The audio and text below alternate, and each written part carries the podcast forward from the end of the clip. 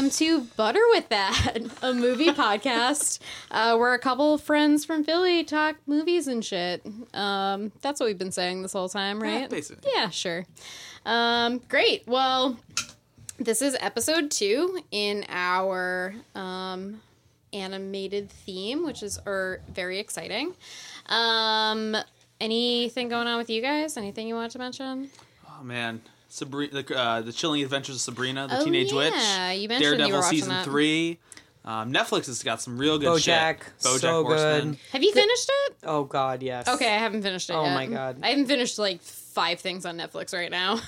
I know The Bodyguard just got released. That's Mm. the BBC show with Richard Madden. I'm like, Oh, I just I did just see that the other day. yeah, oh, he looks so good in it. Yeah. And Castlevania, if anybody's been keeping up on that. The Yes, second give me season some Castlevania. just dropped. Wait, there's a like a sh- There's a Castlevania show. Animated show show. It's an based animated on show. the game. It's, it's pretty wild. It's the first season is awesome. So And- second season just dropped. I'm looking forward to checking it out. I'm four episodes in, and it is just as good as season one. awesome. Oh shit! Also, Making a Murderer too. Oh, Levi keeps talking about that at work. Making more murder. Yeah. I just I feel like I watched the first episode and I need knew everything I needed to know and I'm like ah yes everything about this sucks and then I didn't feel the need to watch any of the other episodes.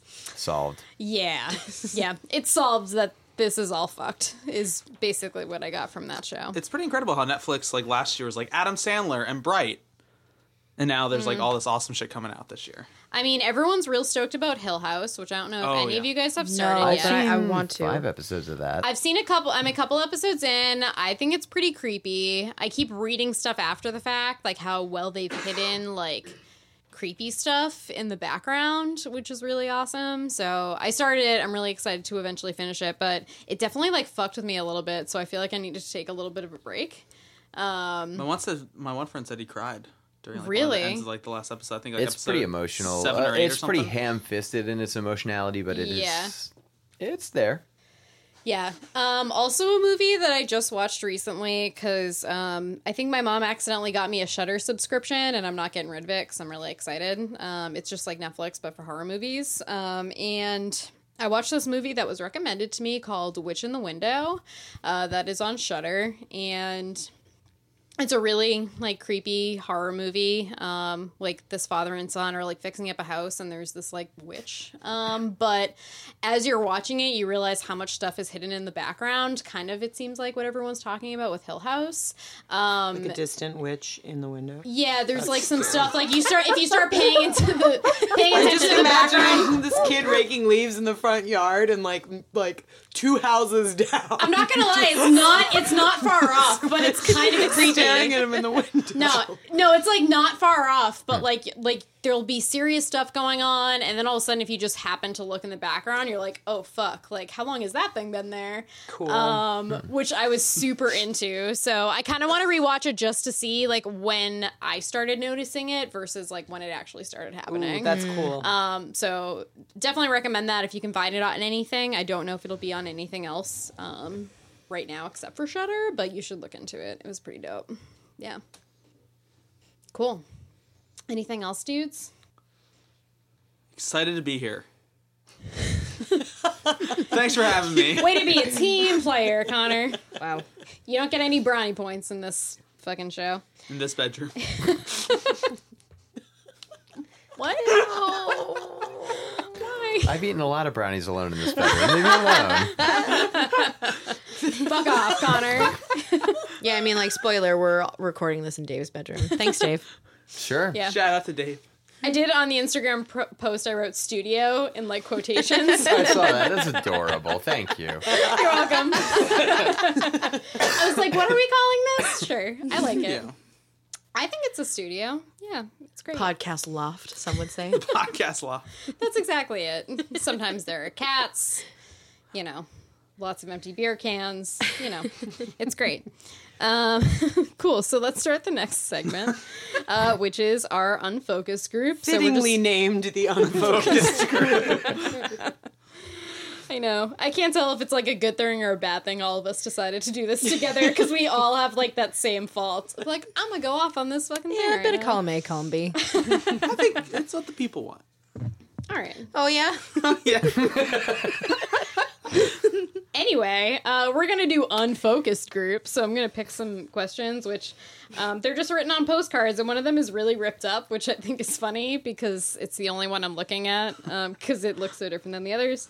Uh, but I'm not gonna do it. So, uh, what film would you smash with a hammer?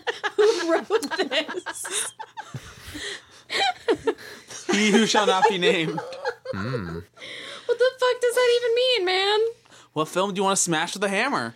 Oh, oh God. Okay. I have three answers. You only get one hammer. Uh, God damn it, That's Sam. all right. I, I'll do them It all at the same time. way. You get three strokes of a hammer, though. No, I'll just pile them up all at the same Yes. time. Whack. Wow. Okay. Um. Oh God. Um. Two of these are kind of like controversial because like people love these films. Um. Boyhood fucking sucked. That was like nearly three hours of my life. I will never. As a get child back. of divorce, I'm just gonna be like, dude, there was a lot of shit you couldn't relate to with that movie, you know? but also it Also, was if it like makes you feel any better, there's like 16 years of an actor's life that they can't get back. So three, maybe they three deserve isn't it, so bad. rightly so. Dude, How no, there's dare some you? there's some shit that hits so close to home for me with that movie. Like you can have it. You can have All this right. film. All right. I want it removed from my memory because it was fucking terrible. You're not Wow. smashing your head with a, Um, with a hammer. Jesus I might, I might to get rid of this movie. Um, so on, We on just started this episode, guys. um, on top of Boyhood is Place Beyond the Pines. Another movie, three hours. I will never fucking get back. I would smash the la- uh, the second half of the movie. If the movie had ended halfway through, it would have been a good movie. it's a whole movie. We're not You smashing smash parts of Isn't that the way DVDs work? You smash half the DVD, but you still get and the that rest of it works. half. That's true. Yeah. Technology, um, lasers. And then on top of that film, uh, on top of both of those films, is another one called The Apparition. It stars Sebastian Stan and Ashley Greene.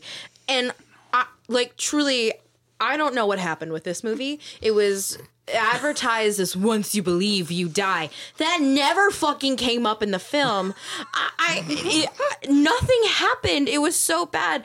The the only time I could see that reflected, so the dog dies because of course, if you're like cheap and you have to throw in like thrills and and like sadness, of course you're gonna kill the dog in this way. So Thrills the dog like Thrills and sadness. so the dog like sees this like mold growing or whatever it is, and then it ends up just fucking dying. No, no, like no rationale for why the dog dies other than maybe it believed. Who knows? I don't know the dog's like inner Dog thoughts. believe too hard. And everyone, we just entered into our other segment. Sam rants about things. Hunter and the Hunted. But this movie has stayed with me for so long because it's shitty. The only reason why I saw it was because of Sebastian Stan. Do I own this movie? yes, I do. However, like it's just it's so bad. It's so bad.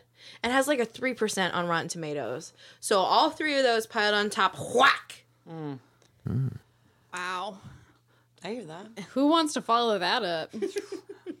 I'll I'll destroy. I'll smash X Men Apocalypse. That Oh, But movie I- is Isaac, hot. save him. Fucking no! Smashes God, blue Oscar dumb face. Isaac. Smashes blue dumb face. Purple. Um, we drove.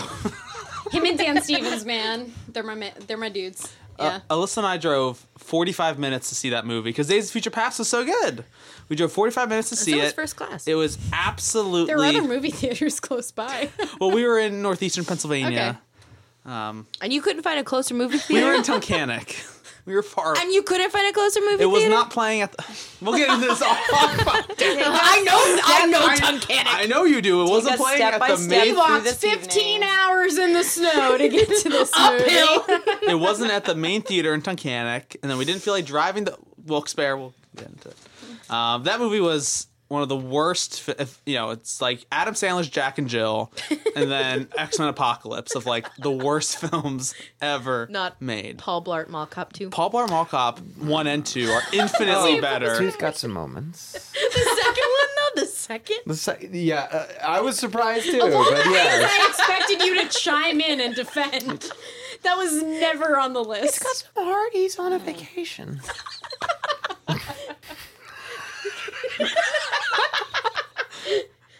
What, 10 minutes in? Holy shit! What just happened? All right, who's going next? All right, I'll follow you, Connor. So, uh, in elementary school, we had this thing called extended day, when you'd wait for your parents to pick you up. It was like an hour after school where you'd you'd like sit and like either learn how to knit or like watch movies. And the only two or. movies on rotation was was his movies were Summer of My Monkey and Baby's Day Out. Baby's Day Out! and those were the only two movies that we would watch in fucking extended day. And, and I would say, You better not say shit about Baby's Day Out. Oh my god. And I think it's more just having seen this movie, just the both of these movies too many times. I'll, I'll take a hammer to the, them both. Can you give like Do it Sam style and like smash them.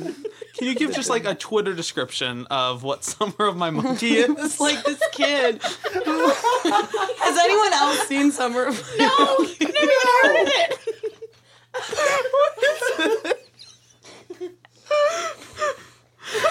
What's that movie? It's like a kid who spends the summer befriending this monkey. Summer of My Monkey. It's exactly what it promises. It delivers. All right, I need just someone else to take over. It's like- No, I can't. I can't host this episode anymore. I'm dying. we can watch the trailer after this um, recording. If we ever launch a YouTube channel, our trailer reacts. Summer No, we're Monkey. watching. We're watching the trailer in between our segments when we take our break. Yeah, that's what's happening. stay tuned. There's no way this isn't coming up again. Did you? Did the kids get to choose the movie? It was like, okay, we actually also had Goosebumps episodes that we could No, watch. no. But maybe uh, like voters' choice, everybody wanted.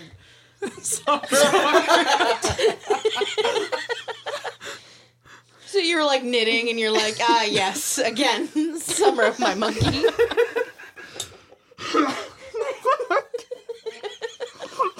but also Baby's Day Out. Guys, I don't know what to do now. I don't know how to reel this back in. I'm not trained to do this. Oh, This was the first question.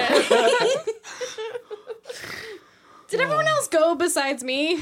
And Dave? Dave, say some things. God. Um. It's called Summer of the Monkey. Oh, that's not. That's not even. That's not nearly the same. Thank you for clarifying. But Summer of My Monkey. it was bizarre. Yeah, because my monkey already, like, it, like, you already knew about the monkey. You had ownership of the monkey. What if the monkey's on summer vacation? Summer vacation of my monkey. I remember It's like the fall summer when the monkey came back and we talked about the summers we had apart from one another. Oh, the summer of my monkey. As I went to Boy Scout camp. They wouldn't take him because he's a monkey. I don't. Uh, my answer doesn't matter anymore. It's fine. anymore. I don't think any of it matters anymore. It's like I'm burning it all down. I think the episode's over. I think Like, com- See you next time. I week. don't know. Good. Yeah, again. I think I'm a professional, but I don't know how to come back from this shit. let's just move on to a new God. question. yeah. Yeah, next yeah, question. fuck it. I mean, I'm not Unfocused saying group. anything. Craft a drink inspired by Harry Potter. In the same handwriting as the first question. He who shall not be I wonder who wrote this. Hmm. Well, I'll say I don't know anything about Harry Potter. I read the first book when it first came out, and uh, I thought it was fine.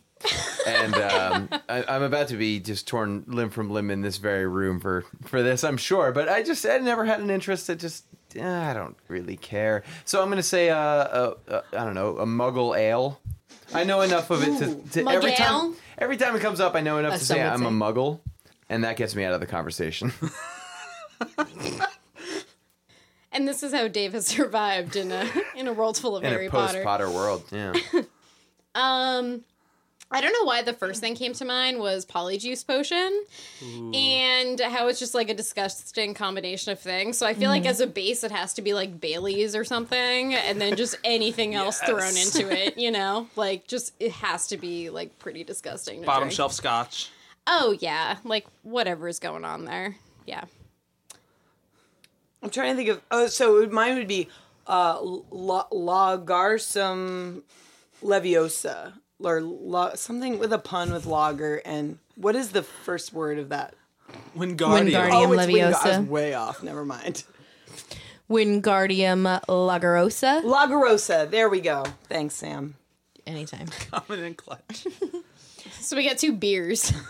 Um, mine would be um Dementor's dementia. So it's just Whoa. straight up vodka, but like the worst and like the most painful kind to make you like really regret drinking it. And like it and, and it's not even just like a shot of vodka. It has to be like a like a, f- a pint glass Oh of yeah. vodka. What was the we used to drink vodka out of a plastic bottle when I was in high school because it was ten dollars.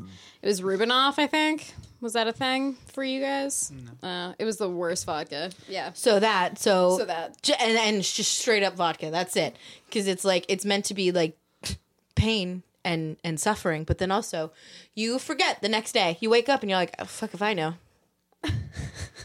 It sounds like uh, any other night of drinking, I guess. Wow. wow. I'm gonna go with the um, "He Who Shall Not Be Named" uh, milkshake. It's a it's a boozy milkshake that is um, like mint. It has uh, mint chocolate chip ice cream. There's Don't cream ruin that inside ice of it. cream like that. um, and it has big like chunks of chocolate in it. Um, and then I don't know the alcohol, probably like whiskey, Yeah. just like a lot of whiskey because you should forget your name after just one milkshake. Guys, how do you feel about peppermint stick ice cream? Fans? Yes. Yes. Thumbs up. Okay. Yeah, yeah. Great. Any minty Fine. kind of ice cream. Whoa, I don't know how to take that fine. It's fine. I feel like for some reason, like I like other people told me that wasn't a thing in their lives. I fucking love peppermint stick ice cream. It's great. Great. I just needed to get that out there. Thank you. I know that has nothing to do with anything. I think we're gonna move from unfocused Yeah. yeah, because I'm definitely the most unfocused right now. Too too much for this game. So, uh, we're going to our movie, which since I am hosting, it's my movie. So, uh, we're doing um, for November um, animated movies that you keep coming back to. And the first one that popped into my head, which initially I was kind of thinking of a more modern Pixar, kind of like Connor. Um, because I've seen WALL-E about a million times since it's come out, because I think that movie's so cute. Um, but I ended up going with like a classic movie that I think has like always been one of my favorites, um, which was Fern Gully, um, which came out in 1992. And when I was looking up information, I didn't realize that it was a book adaptation. Which did anyone here like know of that book or read that book when they were younger? Or- Is it Illustrated or like I don't know. I don't really know much about it, which is interesting. Um, but yeah, that just kind of surprised me. Um, so yeah, uh, you know, normal format. Um, I'm the one who brought the movie. Um, who watched the trailer? I did. Christine watched the trailer. Connor, you read the reviews, and did. Sam watched the movie. I did. So, um, should I do synopsis first? Do we want that super quick? yeah, a little brief synopsis. Yeah. Okay, cool. Um, so Fern Gully is just basically a movie about some fairies. What's the fir- the main girl's name? Christy. Krista. Krista, which you know, super fairy name. We'll get into it, I'm sure. Um, so Krista is one of these fairies who lives in the rainforest, which is supposed to be this like beautiful paradise, and then But the last rainforest. the last rainforest. True. Um, and then humans come in, um, and they start messing stuff up. Um, and we'll probably get into this a little bit more too, because I really like this idea. But um, the humans are kind of separate from like the big bad, which is Hexxus, uh, voiced by Tim Curry, um, which is, I guess, kind of all encompassing like pollution, right? That's what it's Big supposed smog to be. man, Yeah. smog monster. Yeah, giant Yeah. smog man. Yeah, just like all encompassing, like this idea of like pollution. So, um, basically um krista um finds one of these like loggers who comes and is like chopping down trees and in order to save him ends up shrinking him and kind of teaching him about how important the rainforest is um, while also battling um, hexxus the the giant pollution monster. Um yeah that's that's a pretty decent synopsis right? Yeah. okay cool. Um so christine have you seen this movie before I saw it a long, long time ago Okay. and really didn't remember much Oh, of it. okay, cool. Um, so from watching the trailer, what did you come up with? Yeah, so that's why I think it was kind of helpful having not watched it in a really, really long time, watching the trailer and being like, this is not all of what I remembered. Um, the trailer, interestingly enough, makes it seem like it's Zach's movie, who's the like construction worker, rather than like Krista's story. Okay. Because it's like Krista live it's like in a world deep in the rainforest. Krista is living this sort of like utopian life with all of her friend her other fairy friends and animals that live in the forest, like Batty Koda and all of the great characters. Um, and then she saves this construction worker from a falling tree. And um, and then it's like not so much the trailer release depicts it as not so much Zach learning about this community and and being one with the forest, but it's more like this square like Ken doll learning how to be like hip. It's like once Zach is with his like forest friends, watch as he's now rocking and rolling with a reptile, blasting off with the Beetle Boys, hanging ten on a falling leaf, and swinging around with a bat who's totally batty. And those are like the different montage scenes that depict him like being cool or something. I it That's definitely such a weird way to advertise that movie. it is a, was a very odd. Literally trailer. none of those moments came up in the reviews. the Not Beetle about, like- didn't come up. the in your Beetle Boys review? did not come I up. I kind of forgot about the Beetle Boys because, like, yeah, like they were kind of annoying, but they weren't like a main thing. Well, the Beetle Boys come in, and as I was rewatching this film today, um, at a certain point, I'm like, "That's Cheech Marin." that voice is definitely the voice of Cheech Marin. So I looked into it, and it is one of he plays a uh, Stump. Okay, Cheech, uh, Cheech, uh, one of the fairies, um, Mm-hmm. but also Tommy Chong is also in it great. as Root, the other fairy. So they're part of the Beetle Boys. Um, and that's a weird, that's an interesting cameo. You got some uh, Cheech and Chong in this this animated kids movie. It's a weird collection of voices going on. So you have Tim Curry, who's in it, which you know Tim great Curry's job. fucking fantastic in almost anything. Uh, Robin Williams as Batty, uh, which is also very interesting.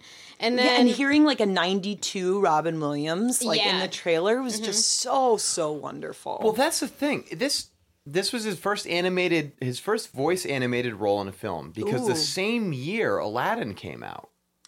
Interesting. 1992? Yeah, it was ninety two. Oh, okay. Same Wow. year. So I feel like some of the folks at Disney definitely saw some of like the test work for this movie or something, or the voice acting work from Robin Williams, unless he was already enlisted for it, and just realized that like both of these movies allow him a free form format to just like do his riffing bits where he just interchanges i- impressions and personalities within the span of like a blink of an eye, which becomes really disorienting and, in my opinion, not good. Um, it, it- in this in this movie, the vehicle is he's a bat that's been experimented on by humans, so he's got this radio thing that he can. that's his excuse for doing that. It is like he can twang the radio thing, and suddenly he's like channeling. Like at one point, he references like dilithium crystals via Star Trek, or like at one, another point, he's like Yeah. he's doing a patent thing. It's just all over the place, and you But can you just thought it tell was too Robin much? Williams was oh, absolutely, especially when we get this is part of the movie also the baddie rap. Yes. Mm-hmm. Oh, I don't need Robin Williams' rap in this movie. the people love the baddie rap. What's more '90s than Robin Williams rapping Um, Oh in a kids gosh. movie? Which like you get more more of a sense of it in Aladdin by contrast because he's a genie. He's like he- he's bopping in and out of like personality traits and sh- literally shape shifting often, as opposed to this I where just he's wanna like listen he's to just that a now. bat that just like has a radio in his head, and it just gives Robin Williams an excuse to do like thirty different accents in one scene. Hmm. I like to now I'm also thinking about the birdcage I in mean, that one in peace, scene when he does all the different like dances and stuff, you know? Oh, I fucking love that movie. I mean, now he's that a I great think guy about and a it- great actor, but Yeah.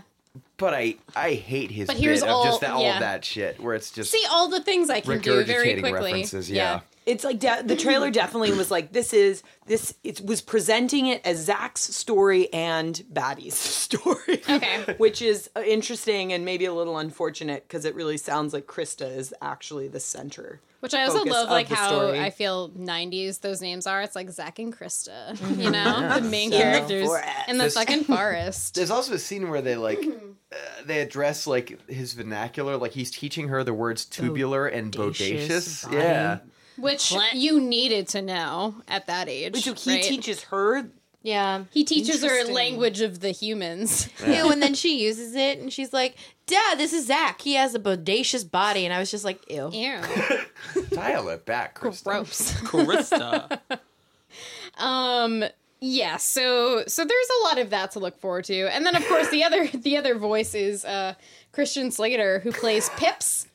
But he's like barely in it. I you know, but like he's also it's Christian Slater in this movie, which and you is can weird. immediately tell. There was something he said. Mm-hmm. And it, i think our points are different though because it, it might have taken me a little bit longer. But he was like and what was going on with maggie? And i was like christian slater What's going on in the What's going on in Fern Gully? It's like, oh shit, this is Christian Slater.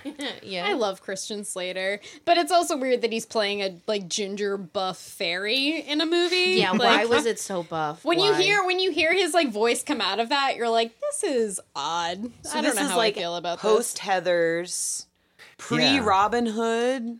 I think so. This Yes, is that also makes sense. the um Krista is voiced by uh Samantha Mathis, who is, Mm-hmm. um who is also the lead uh one of the leads uh, alongside Christian Slater in Broken Arrow, the action movie about a train heist involving nuclear weapons. Interesting. Because you said they used to date. I guess and I guess yeah, they also Okay. dated at one So point they too. were, yeah, they were a you know big thing in 1990 something. Yeah. Um. Awesome. So we know a little bit about the trailer. Now, Connor, you got some reviews for us. I do have some reviews. Um, at on Metacritic, this movie six uh, sits at a sixty-seven. So all the reviews that were generally favorable. I pulled one quote from Roger Ebert when he reviewed the movie. He said, "The story tells a useful lesson. The jungle inhabitants are amusing, and although the movie is not a masterpiece, it's pleasant to watch for its humor and sweetness." Uh, and that kind of seems to be the general theme of this. Like, yeah, it's not like the best movie that's ever made, but the characters, the vibrant animation, the message it's trying to tell, um, you know, really, you know, come through and really make this movie enjoyable. A lot of the user reviews were people who probably grew up, you know, were born in the late 80s, born in the 90s, uh, revisiting this movie in the 21st century and be like, wow, this actually isn't as bad. Um, one positive user review said, one of my least favorite experiences is to find a movie that I loved in my single digits rewatch it in wonder, then wait half an hour at most, and finally concede that it was a real stinker. I may sentimentalize movies from my youth, but not but not the ones that really but not the ones that really don't deserve my affection. This one does. It was a lot of like negative setup, and you're Yeah, like, it's where hard is to tell the this review I know. I was going like, with this? oh, oh, and and they liked it. But so she was saying this one doesn't fall into any of those traps of nostalgia fueled sentimentality of things that we grew up with. Okay. Um. So there were only, you know, the negative critical reviews were just like, nah, it's fine. Um, this one person from the New York Times says uh, this animated feature would be a shade more admirable if it didn't also have a um, coquettish, turquoise-eyed heroine who is referred to as a bodacious babe, quote unquote. Interesting. Um, so, but there were no like bad critical reviews at the Yeah. time. But just you wait until the negative user reviews.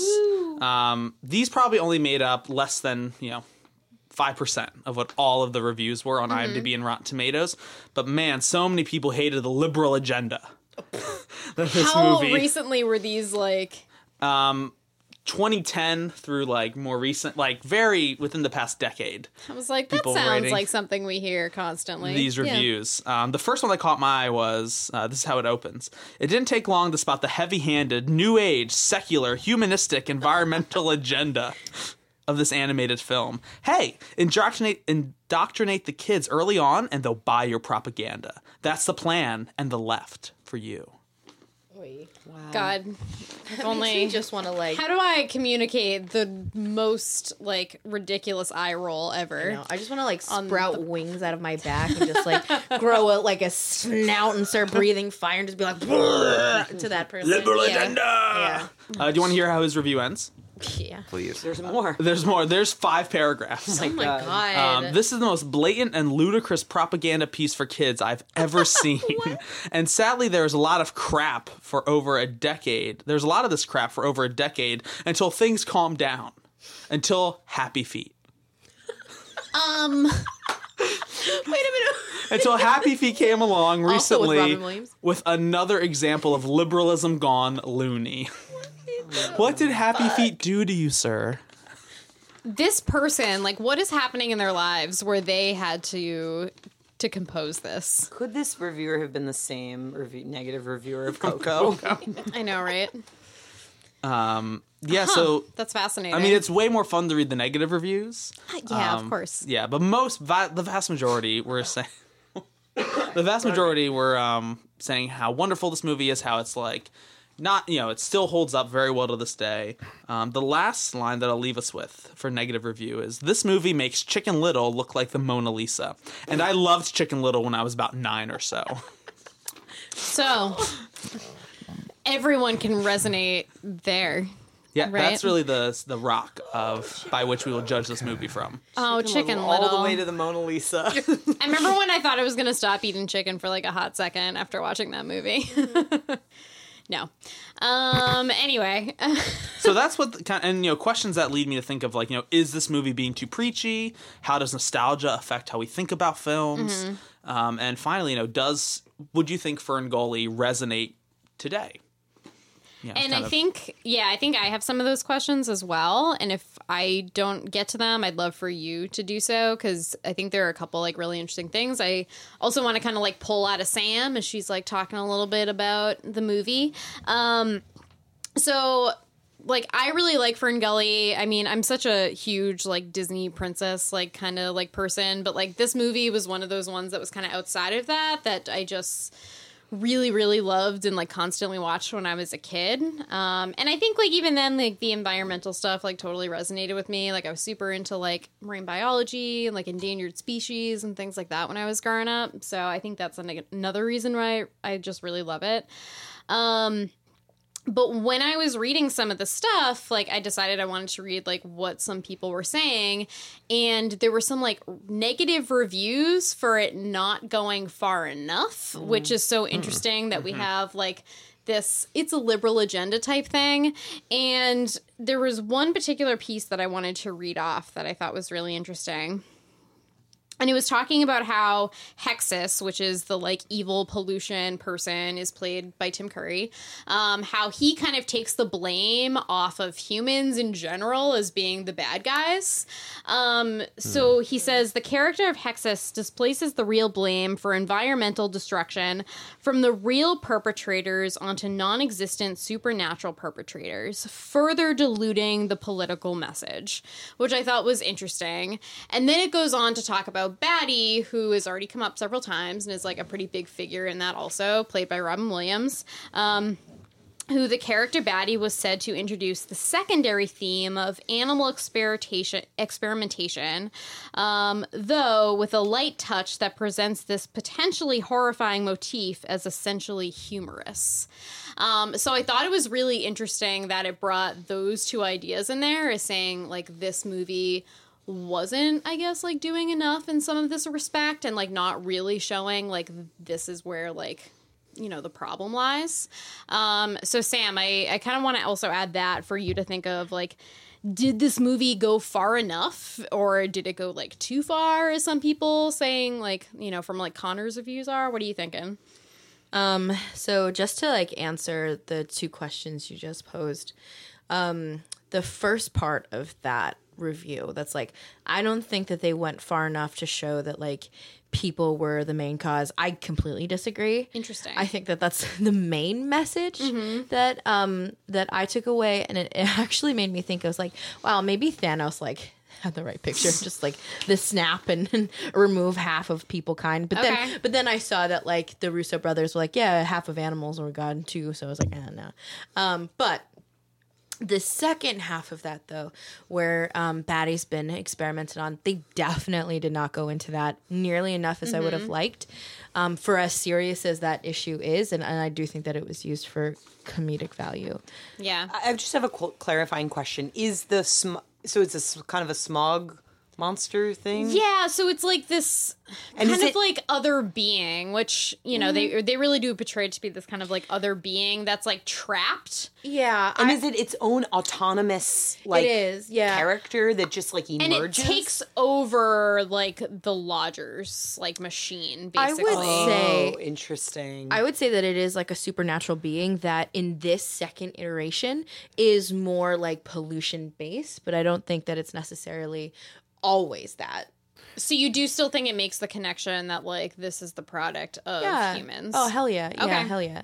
Um, I think at one point it says it's like smoke mother's milk, which nasty, but um, I think that there's like. Oh, I totally yeah. I'm just thinking about But that right yeah, now. th- I mean that, that that goes to support the point that like it is Yeah. Mm-hmm. really influenced by also pollution. And there's like a whole sequence where it's climbing atop this uh, this logging rig and this Right, machine, exactly. and it's at one point like looks down and like praises the human operators like as peons, like giving him the Mm-hmm. the force and the power and the resources that he needs to, To decimate the final form, yeah. forest uh, in this a naturalistic way, but as fueled by the waste and destruction of that machine. Mm-hmm. So it, it does kind of go hand in hand in this really weird way. Yeah, I think that's super interesting that like there are these very very different points of view on it too. Because I was like, you know, trying to think back. I mean, these sort of concept concepts were like a little bit more extreme than like you know anything I was thinking when I initially saw this movie. um, so I was definitely interested to hear what you had to say with that. Um, but I think it's also really interesting just the fact that like I never really even thought about that whole Batty part of it, which you know when I was a kid, like loving animals so much and all of this stuff, like the fact that like that wasn't really something that was super prevalent is like kind of interesting because yeah, they don't really talk about the fact that like you know, Batty's this like kind of funny, lovable character, but like really it's an animal that's kind of gotten fucked up because of human technology trying to like figure out, you know, this species or whatever. So, um, yeah. I think that's super interesting. How did you overall like like the movie? And like also I just wanted to know like seeing it older, like, you know, this is a movie that I know for me like resonated a lot of ways because of the age I saw it in. And I'm always interested in like what how things like affect you at different points in your life. So seeing this like later on. Yeah, so to be clear, I did not see this movie as a child. This Mm-hmm. was my first time watching it. And I feel like I'm going to have a wall of shit come at me from like people in this room, but then also from our friends who are listening. I'm going to get like the Giles Corey treatment where I'm like stoned to death. Um I I didn't particularly like it. Um, Interesting. okay. I was pretty bored, honestly. Um, and I felt like the message it was trying to get across was like, yeah, it was great, right? It like absolutely people are the source of why this world is dying, 100%. But I felt like and the best way I can liken this to is like when you're talking to someone who's vegan. Not Damon, by the way, not you. I'm not talking about you, but like other vegans I've met in my life who are very much like, well, I'm vegan because I love animals. And if you don't be a vegan, then like you're like horrible and you deserve to die and blah, blah, blah, blah, blah, blah, blah, blah. And I was like, I, I get it. Your overall message is right. But like, what, what, what, what- what- that's not the only thing I want to like, hmm. I want to hear about. And so like, that's, that's the best way I can liken this film, which is like, I get your message, but like, give me something a little bit more. And I think we commented on this before is that it's a short movie. It's like mm-hmm. 75 minutes. So I think that that, we, we said that it's like a perfect amount of time for um a, like an animated film but like i would have wanted a little bit more from it and maybe it's because like I've been so um but I've been used to what Pixar delivers and like what Disney movies are like now that I just I want more from animated films. Um but I was just like I don't really care about any of the characters. Like some of the character like there's this one her name is Maggie, I think. She's mm-hmm. like this like witch fairy who's like really in charge of like the yeah. Magi, yeah, who's like really in charge of the forest. I wanted to be upset about her death, but I just I wasn't because hmm. I, I didn't really care. Like I was playing a game on my phone the whole time. I was just like really disengaged. And I I will say though that Tim Curry was serving me everything. If there was one thing I liked about this film, it was that. And there's this um a couple times where like his sludge monster is like transforming into like a skeleton. And it was so cool. Like he does it when he's in that like logging machinery. And then he does it again after um like in the final scene between like him and Crysta like before she puts the seed in his mouth and makes this the, the tree start growing is like he's like a skeleton that's on fire and I remember He writing be- like he just becomes Ghost Rider at the Yeah, end of the movie. well, Yeah, it looks wild so looking. cool It's though. great It does looking. look The so animation cool. is That's so fascinating that the most compelling character so far is the smog Is the monster sludge or the monster. Which, sludge like, monster. I mean, you're gonna cast Tim Curry. Like he's gonna Yeah. end up Be becoming one of the most yeah. like compelling he like stole the show of that. One hundred percent. But also the way the animation is treated, like when the the smoke moves, they almost do a thing where like they're double exposing it, or like Mm-hmm. there's there's some sort of weird lag on it where you can tell both Yeah. layers are animated, but one is like softer and radiating off the other, and Mm-hmm. it's it's just got this really nice nuanced touch that you don't see in a lot of a lot of uh, Yeah. animated films of that era, especially as it concerns uh, things that aren't made of like like solid mass or matter. Like you know, like it's Mm-hmm. it's the way it explores smoke Yeah. um, and goo and stuff as as an animated format. It's Mm-hmm. it's really pretty wild. I mean, I don't know. Like you guys both saw it, right? Christine and Connor have both seen it. I saw it I the- am no place to speak like having not seen it no, in that's fair. many, many, many, I many just years. like in in Sam too. Like I want to hear kind of from everyone. Like when I like you know I kind of like you know I watched this again in the trailer and I just like tried to like brush up on some of the stuff and I was like some of the scenes and everything. I was like this still looks really good mm-hmm. for oh, right yeah. now. Oh, like I thought some of it was still really beautiful and so like part of me was interested in that too. Like you know we in our last episode just talked about Coco and like all of these really beautiful effects, and I was still impressed how like certain scenes looked incredible to me. Like when Crysta and the and um, Zach are like flying around or whatever. Like I think that looks so cool. Um, and like you know people who like remember it or like Sam who just saw like did you still kind of feel that way even with all this other like you know recent stuff that we've seen? Yeah, I mean, don't get me wrong. Like, I love what Pixar is doing. Yeah, like, yeah. I mean, we we we waxed poetic about Coco last episode, but I do miss this kind of like 2D animation. Yeah, me too. 100%. Mm-hmm. Mm-hmm. Yeah, and so like like seeing this movie again, even though it came out like more than twenty years ago, I was like, yeah, I'm down with it. I like this a lot. Mm-hmm. Cool. I saw I saw I never even heard of Fern, Fern Gully until college.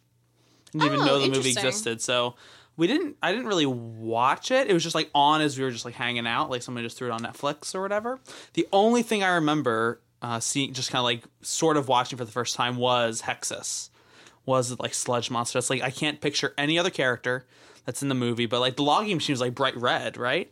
It's like orange, but yeah. orangey. Like orange-based, all I remember is just like him in the logging machine, like the giant. Like it's all the only honestly the only thing I remember from the movie is like that sticking. That's really cool just to hear like how that's like the one thing in everyone's head that at least is like super prevalent. Because it, it- he's a memorable character. Yeah. Yeah. It's also interesting that um, in the review you were reading, where the reviewer was concerned that the movie really wasn't placing the responsibility in the humans, that it Mm-hmm. was sort of this separate character that was destroying the forest.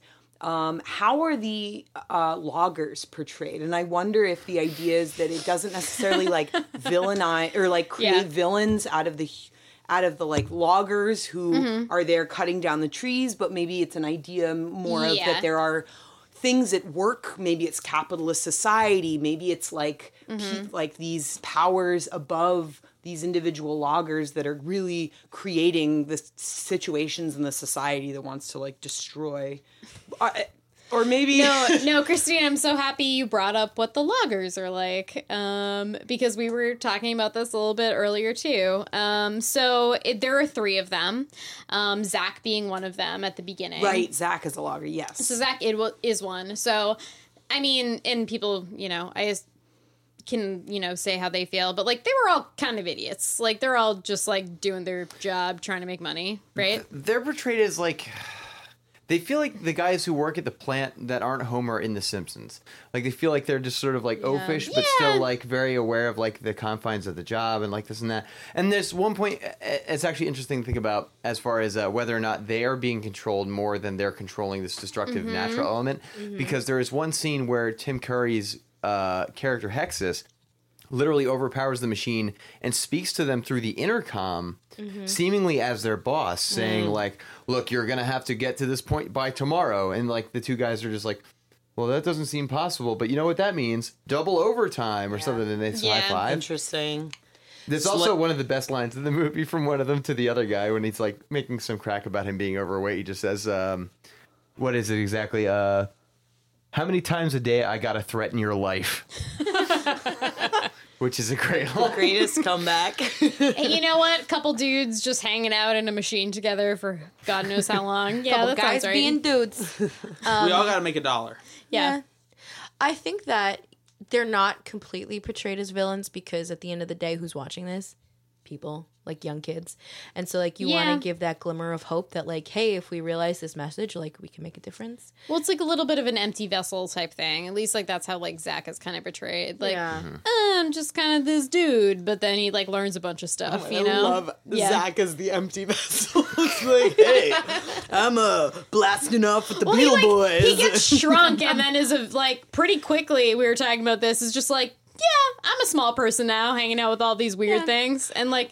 You're like, oh, okay, cool. And then from there, he's just like, I'm here to learn. He's this, really weird- trying to get with Crysta, though. Are we like, moved? Oh, How he's- compelling he's is the into that. relationship between Zach and Crysta? And Oh, it's yeah. like, do we I think care about fine. them? Do they end up together? Like, does he stay a fairy boy No. forever? There's like a kiss where like they're in this like they're like under a tree or something and there's like a lot of moisture and they're like dancing on the moisture and it's really like um It's a beautiful It's scene, and water, Dave is making it sound like Calm it's weird as shit. it's a rainforest. They're There's dancing on moisture. On the dew. Listen, They're, they're, they're dancing it and looks it's beautiful. It does. They do a great job with it, and it's like it is a little sensual, but but nothing happens. They just they like have a smooch, and that's uh, that's as far as it goes. Yeah, and so you know, in basically like it ends, and we already talked about how like Tim Curry basically like gets the seed planted in him because it's a giant tree at the end, and it's kind of like this whole rebirth thing, and then.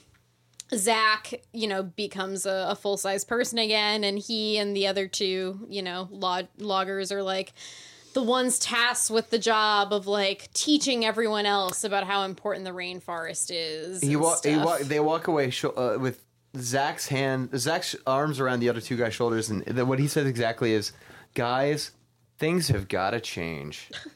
wow. The more you know. and then Which, like, these three men are going to change it all. You Which know? is like, yeah, de- deforestation stopped there in 1992. And was their, their bosses who are making shit tons of money off this are like, you're right, this is bad.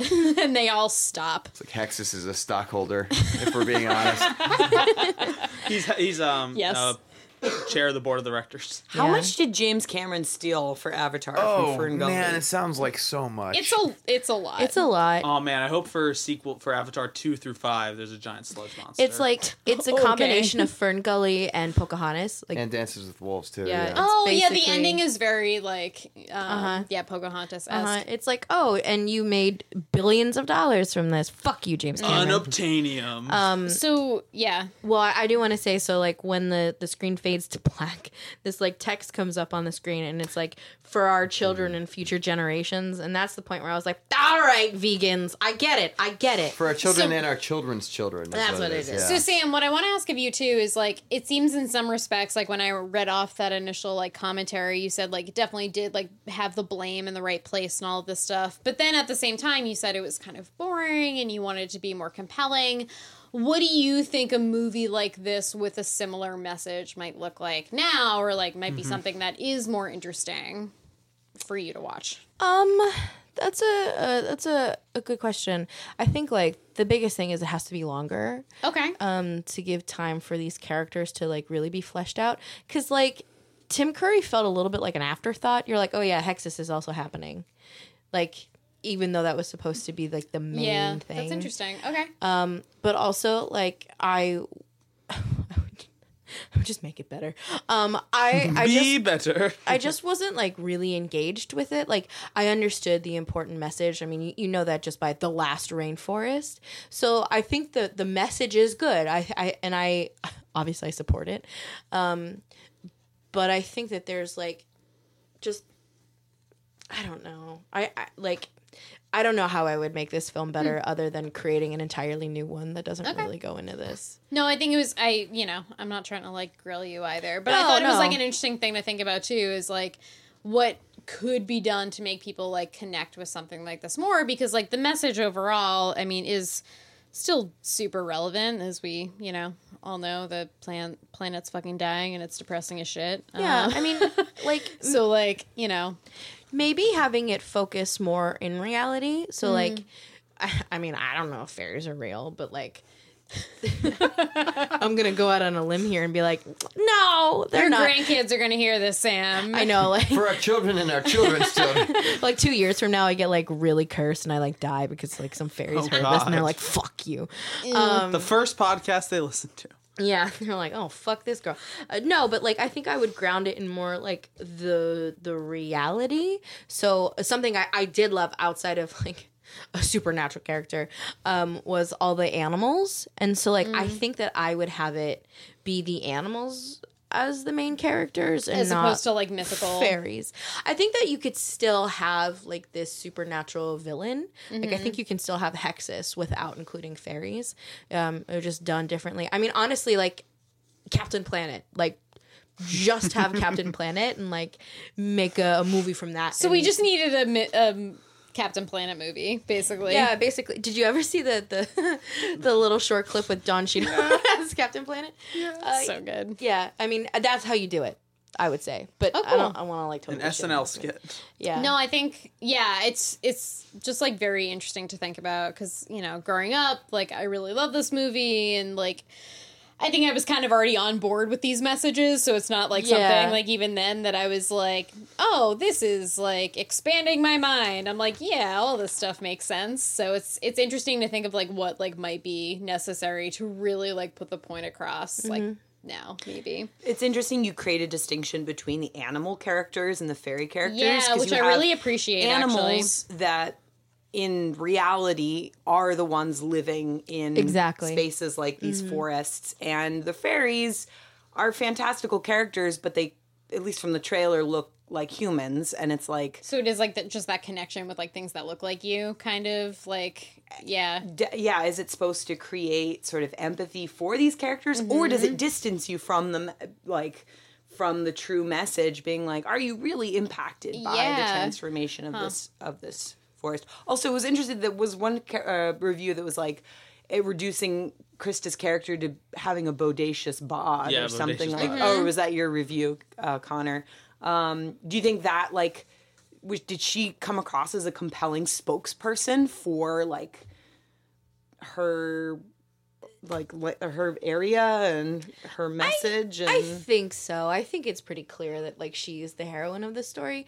The only thing is is like something that I thought about when you were talking Christine is like you made a really great point that having people be the the focus uh, um like fairies fantastical creatures um that don't actually exist and therefore aren't like reap like feeling the effects of deforestation and like climate change is important because also they show Crysta using her supernatural powers to like bring the forest back in some mm-hmm. ways and to like to turn Hexxus into a giant tree. Animals can't do that. Like that I mean they try, right? They try to like In their control their their Yeah. climate and culture. But like there's not tiny people running out there that can rebuild a forest like that. And so, you know, if I was to redo it again, I, I would have the focus be on on um, animals. So I think that was a, a good point. That kind of makes me think of the um, the new Jungle Book and then the new Lion King, where it's like realistic animals but done in CG. like maybe like they look like real creatures seeing being affected. Yeah. Instead of like 2D and maybe like also 2D animation is And, Yeah. and, and Tori, you talked about how much you like WALL-E. I think WALL-E does a very similar thing. I was thinking about that a lot too. That it was. I also thought it was interesting that like those are two movies that came to mind, and then like when I was thinking about them in different ways, I'm like, they're still like kind of very very similar messages, just about like caring about your environment and surroundings and all of this stuff. So I thought it was interesting, definitely that those were two things that just came to my head, and that wasn't really the intent at all when I was thinking about those things. Um, yeah, I'm I'm super stoked about this conversation. I thought it was super interesting to hear everyone's thoughts. Um, does Yeah. anyone have any other like like points or or anything about the movie they want to make before we wrap stuff up? Yeah, I do. I think that I would feel differently if I had seen this movie as a child. I do think that plays a big part in it. And I think that, so Connor, I think you like to bring this up a lot, which is like how much does nostalgia play in something like that? And, and I think that here it is.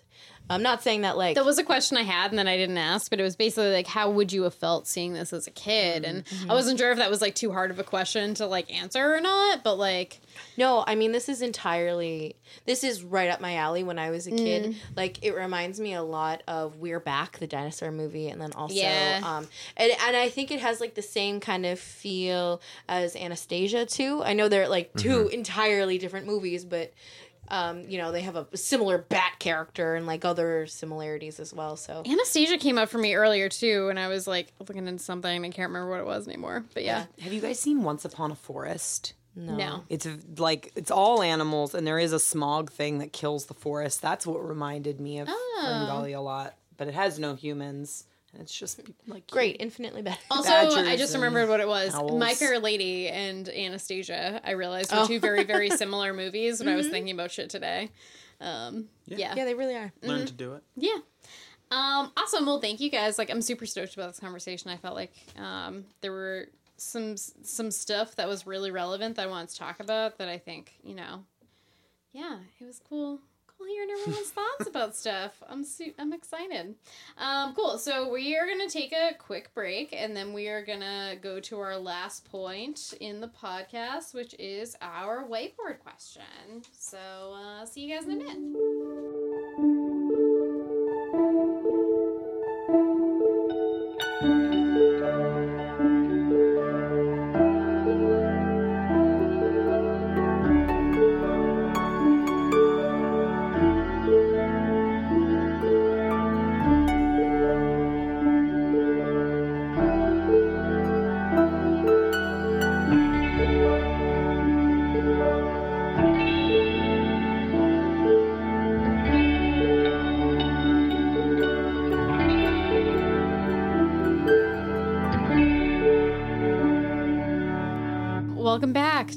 The last segment of this episode of Butter with That. So we talked a lot about Fern Gully, which I'm pretty excited we did.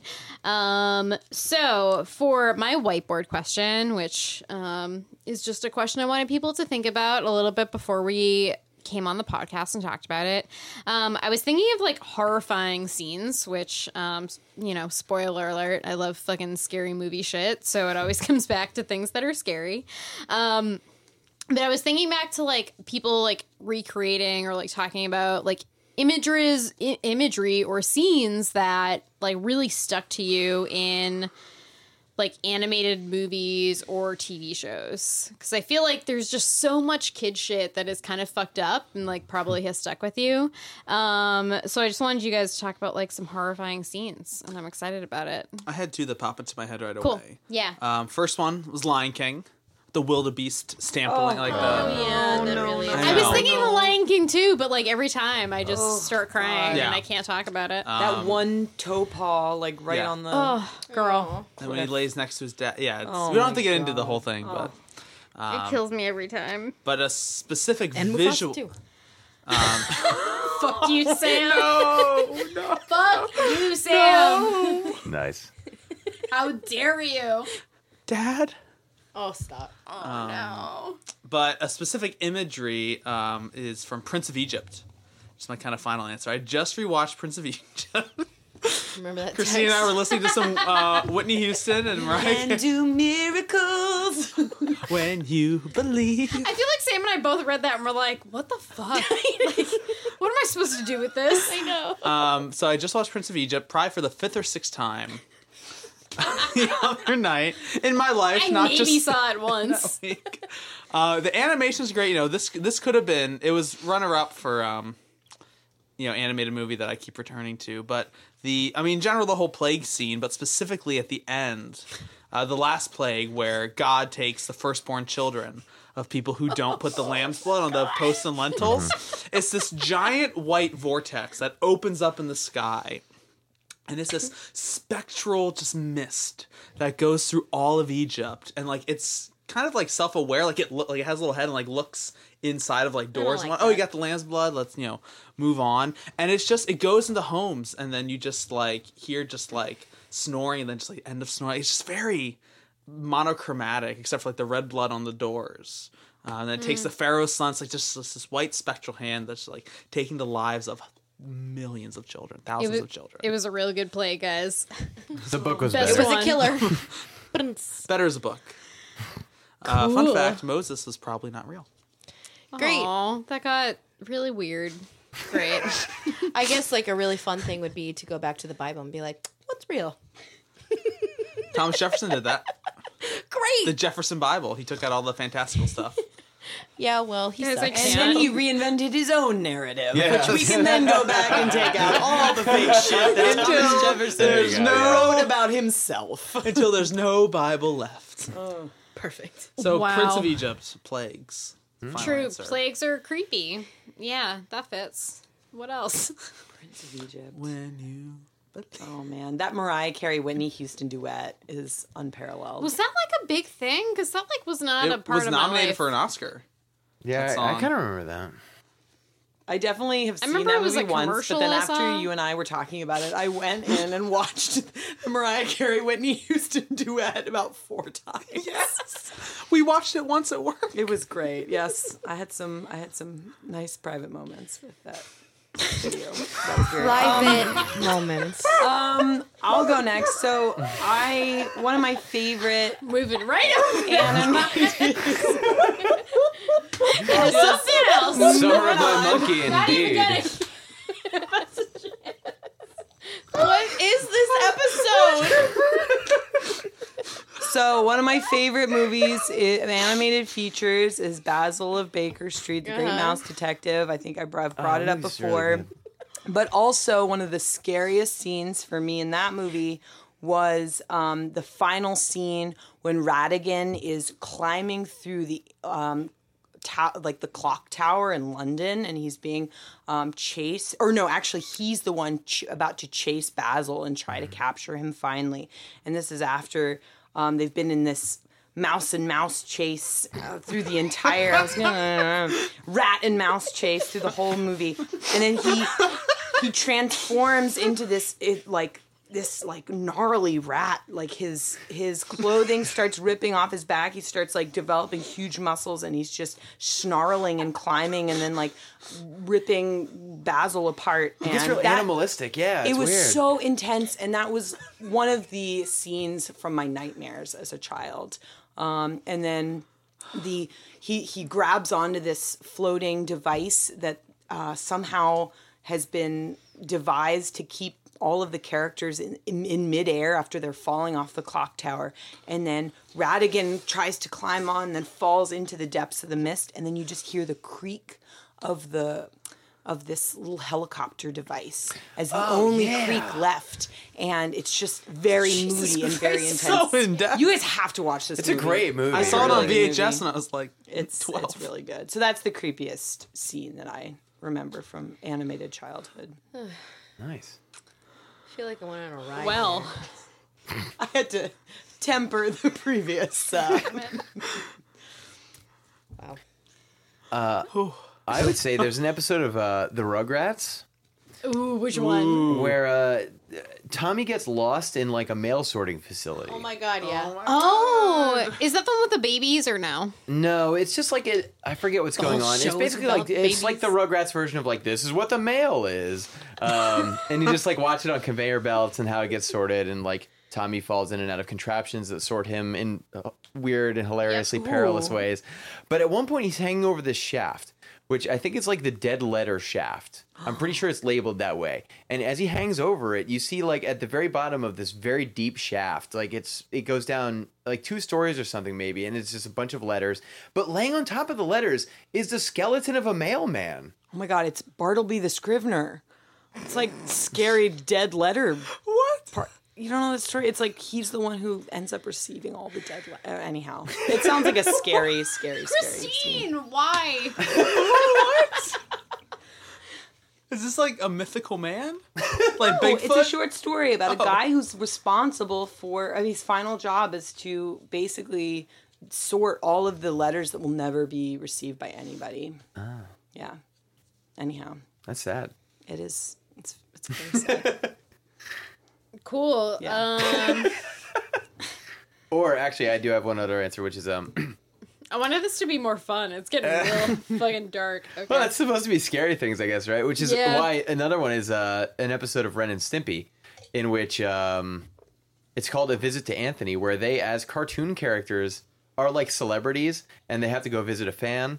And this fan's like a younger and sickly kid who is like beaten up by a bully outside the house at one point, and the father, who's just this menacing, like horrifying, like rock figure, almost of like some frightening, like caricature of like a 1950s domineering father just like takes Ren and Stimpy aside and has this like long talk with them in the den, which is like in this kid show is like this like hulking figure scolding these characters. It's really weird and uncomfortable, and it always really stuck. Oof. But that show is also very weird and dark, and uh, did those kind of things a lot. I got mad because my mom wouldn't let me watch Ren and Stimpy because my dad loved it. Um, and so he watched it all the time and I couldn't. And now I get it. Yeah. It's a shame to see where that show is now. Now that everybody knows John K., its creator, was like a total scumbag. Yeah. And Oh, it's really? like, Is it? oh yeah, really questionable shit. And it just like it, it begs the question: is like this show is lauded as like subversive children's entertainment, and it's like, how subversive is it really though? If it's written by assholes, True. Um, still one of my favorite shows. But goddamn. Anyway, but damn. Um, who else needs to go? Where are we? I don't even know how to follow any of this up. Um, for me, I had a hard time thinking about this because it's like obviously nothing. Um, however, then I thought about something. Um, every episode of Courage the Cowardly Dog, Return Yes. the slab. Return the Slab, yeah, but one in particular called Freaky Fred. That Yes. oh Is that the flan guy? no, no, but you're the second. Per- Tori What? also was like, "Hey, remember the flan guy?" um, no, this episode, I believe. I always think of Flan because of that guy whenever it's on yeah. a menu. Yeah. See, I think of um, an episode of Sabrina the Teenage Witch, but anyway. Um, so I think Fred is Miriam's brother, and he had previously been in a mental care facility, mental care institution, and he gets released or he escapes or something, and he goes to the farm, and he has like this really weird obsession with hair. And uh, but the way he would like he he talks in rhymes, and then he go, but I want to be naughty. And it's absolutely horrible. And there's one scene in particular in that episode where he's locked in a bathroom with Courage and he's like, Courage. And he basically just like wants Courage's hair. But he tells this story about his pet hamster that he had. Um, it was pink and it was like cute, had blue eyes. And then he just like removes all the hair from it. And it's just weird. Oh no. Ugh, weird. Anyway, oh, I wish this was a Halloween Halloween episode and we were doing like scary stories tell in the dark or something. I mean, just listening to Sam I know, recount this it's so scene is very scary. I think I love every single episode of Courage the Cowardly Dog. That show is so good. The blending of even just like different types of animation, including live action, like with the tree that has like mm-hmm. the human face. Yeah. Man, that show's incredible. Tori brought up the think sassy computer. seen that. His computer is Yes! so sassy and it's such a weird element to that show because you don't really need the sassy computer for like you know all the other stuff to work but it's it works like it's such a great element that you're just like sure he talks to this computer that's just like um excuse me like all the time it's great Um, who else? Who else needs to go? we did. It's just you, Tori. Is it you, me? Tori, You, it's take it away. You're up. Bring us home. Well, the first one is Rugrats, also, but a different episode. Is it the mattress man? There's a couple. It is the um. Well, there are two really horrible Rugrats episodes that stick in my head. One of them is the Dust Bunnies. Oh yeah. because those are super disgusting looking. Um, and I think about it whenever someone says dust bunnies. Oh, I bet I know what the next one is. Go ahead. Uh, Angela's brother. Yep. Oh no, I was gonna say the one with the sweater under the bed, which I'm just oh, remembering right now. That one was fucked. I totally forgot about that one. That is so creepy. I still hate that episode.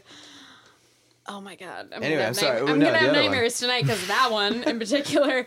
Um, no, the other one is like Angela. Um, her mom thinks she's like pregnant and she's gonna have another like kid, and Angela has this dream about what her bra- her baby brother is like. Oh man, yeah. and he's huge and he's creepy looking and just like getting all the attention and like blaming stuff on her and it's just like I don't know how to explain how horrifying it is if you haven't seen it because it really is mm-hmm. like the worst. He's also got like a weird Cagney voice or something for some reason. or- And like weird teeth. It's everything about it is just so uncomfortable. Like even as a kid, I was like, I don't understand what's happening, but this is the worst. Like, yeah, that is it is a terrible thing to see. So if you don't remember that episode, like, good for you. What the fuck? Like, how do you not? like, that is such a huge part of my life.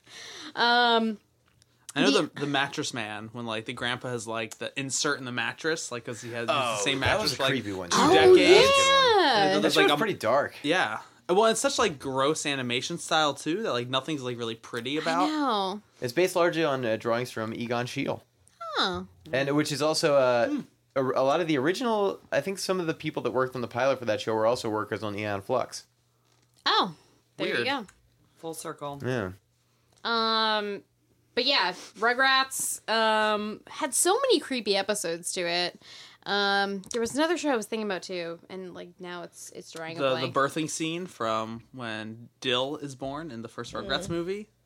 Oh It my is pretty gosh, that is pretty gross. right? Yeah. yeah, Rugrats in Paris I watched in college. I love that movie. Also, was that not that- sentence. Rugrats in Paris is a great movie. in Like. Sex in the City, but it's like Rugrats go to Paris. If you don't understand how good that movie is, like, it's I- still really think- good. There's like a it's so Godfather good. scene recreated It's in the beginning. amazing. Rugrats Go Wild crossover with the Wild No, Thornberrys. fuck Ay, ay, that ay. movie. Fuck that movie. Fine, whatever. I fell asleep during that movie. You're I was That you- 14 and I was bored as shit. Like, speak your truth. That's fine. you hated FernGully. I can hate. yeah, you can Rugrats Go Wild. I mean, Okay. we can all hate Chucky's potential stepmom. But Rugrats in Paris, I love that movie so much. It was also a great the Nintendo- wedding scene specifically. Her dress is really ugly. Peacock. The rats all step on it Yeah. Why did they have to go to Paris? because for a wedding. because Stu they're they're launching because he was Duh. the Stu Pickles Tommy's dad is the like what creator of Reptar Land or something like that like he's True. the head Oh, he's got a big promotion. and it's there's a Reptar like um kabuki theater style play right in Paris that's There's- premiering Yeah, there's no better way to describe and it. And so yeah. the whole family gets and it's like Reptar with this like kabuki style man that move that film's really amazing You know what's something I've never understood, and this doesn't really have anything to do with this movie, but just to reference one thing at work, there is a picnic table that says Reptar on it. I've never understood why, but it's something I think I don't about. care because I get to the think about. Reptar whenever I sit at that table, and it makes me happy. I think about it Um, all the time. My dad actually, so I like collecting enamel pins, and one of my favorite prized pins is um, just a it's a rectangle and it's the Reptar cereal box. If you remember that episode specifically, so yeah, that's the greatest thing in the world that I own. You know, a memory that just popped into my head was in the first Rugrats movie with the monkeys and like ooh ee ooh ah ah and they're like terrorizing the kids like when they're trying yeah. like dying by to the river. monkeys. It always comes back. Which can I admit something? Um, in our break, Christine showed us the trailer for Summer of the Monkeys, and Of my monkey. right, Um, correction. It's the monkeys. Memory is fallible. Because there so are at least two or three monkeys. and Or five. I've definitely seen or it. 12. I can't tell. it, it was a Disney movie. Yeah. So it exists, and it didn't, still didn't make any sense in my head. He has to find the monkeys, bring them into his home, and raise them. As Dear monkey, I hope all is going well at home. All right, well, Here we are. On that note, I think I think we probably need to end. I was gonna say my second one was Brave Little Toaster, and there are several horrifying scenes in that. The air but conditioner, right? oh god, yeah, there's a lot of acceptance of death in weird ways in that movie that, yeah, still baffles me. So, yeah, um, we're all fucked up because the movies we watched basically is what we're getting from this month, right? True. Yeah. So, um, any on that that really lovely note, anything like positive someone want to say? Because I feel like that was dark as shit. Netflix is killing it this month. That's Octo- true. What, October. Yeah. In the month of October. Oh, there's also yeah. So there's this really cute show I've been watching, and it is that horror baking show that's on Netflix. What? Which Yeah. yeah, so Mm-hmm. it's kind of like everyone keeps saying it's like the Great British Bake Off, but like kind of horror themed. And basically, it's like really cute, like pinup-y, um, cook. Christine McConnell or Yeah. Connell? And so she lives in like a spooky haunted house and she has these Jim Henson like creatures that live with her. Um so she basically bakes these super intricate cakes that look like castles and she makes these like spiders and like weird awesome edible things.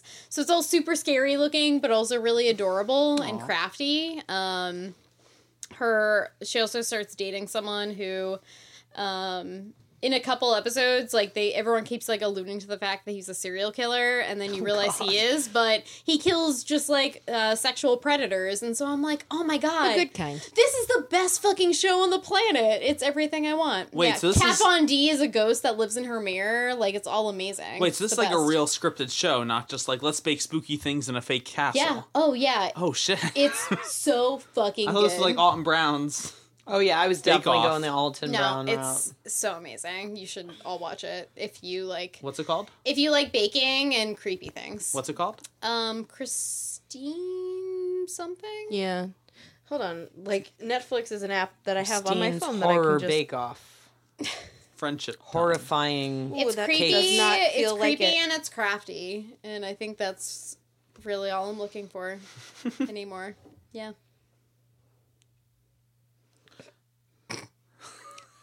Well, Sam's looking that up. Uh, anything else you want to plug?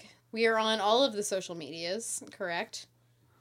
We are on all the social medias Instagram, Twitter, Facebook. Facebook. One day we'll get just at butter with that because right now we're at butter with that one. Somebody has butter with that. We'll get it one day. Someday. He hasn't tweeted in like five years. Bitch better give it up. We should tweet at him. However that works. Every day, direct message him, tweet Get at him. rid of your account.